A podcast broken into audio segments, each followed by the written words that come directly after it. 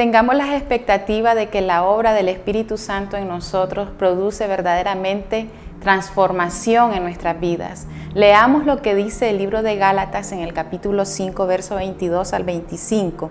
En cambio, el Espíritu de Dios nos hace amar a los demás, estar siempre alegres y vivir en paz con todos. Nos hace ser pacientes y amables y tratar bien a los demás, tener confianza en Dios, ser humildes y saber controlar nuestros malos deseos. No hay ley que esté en contra de todo esto. Y los que somos de Jesucristo ya hemos hecho morir en su cruz nuestro egoísmo y nuestros malos deseos. Si el Espíritu ha cambiado nuestra manera de vivir, debemos de obedecerle en todo. Uno de los aspectos de la obra del Espíritu Santo en nosotros es que nos conduce a la semejanza de Cristo y nos permite reflejar su carácter amoroso y humilde, su confianza a Dios y su amor a Él y su santidad.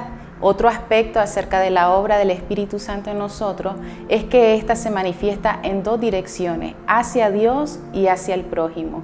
Todo lo que ocurre dentro de nosotros, ese actuar del Espíritu transformándonos al carácter de Jesucristo, se tiene que ver manifestado hacia Dios y hacia el prójimo.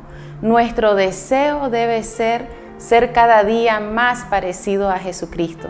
Y por eso es necesario que permitamos de que el Espíritu Santo actúe en nosotros, tomarnos de su mano, dejarnos guiar, dejarnos enseñar, dejarnos direccionar y cada mañana ser intencionales en tomar su consejo y su enseñanza para que cada vez más reflejemos la esencia de Cristo.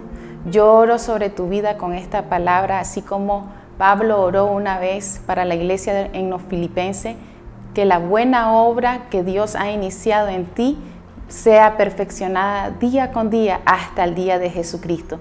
Dejemos que el Espíritu Santo actúe en nosotros y reflejemos la esencia y el carácter amoroso de Jesucristo. Que Dios te bendiga.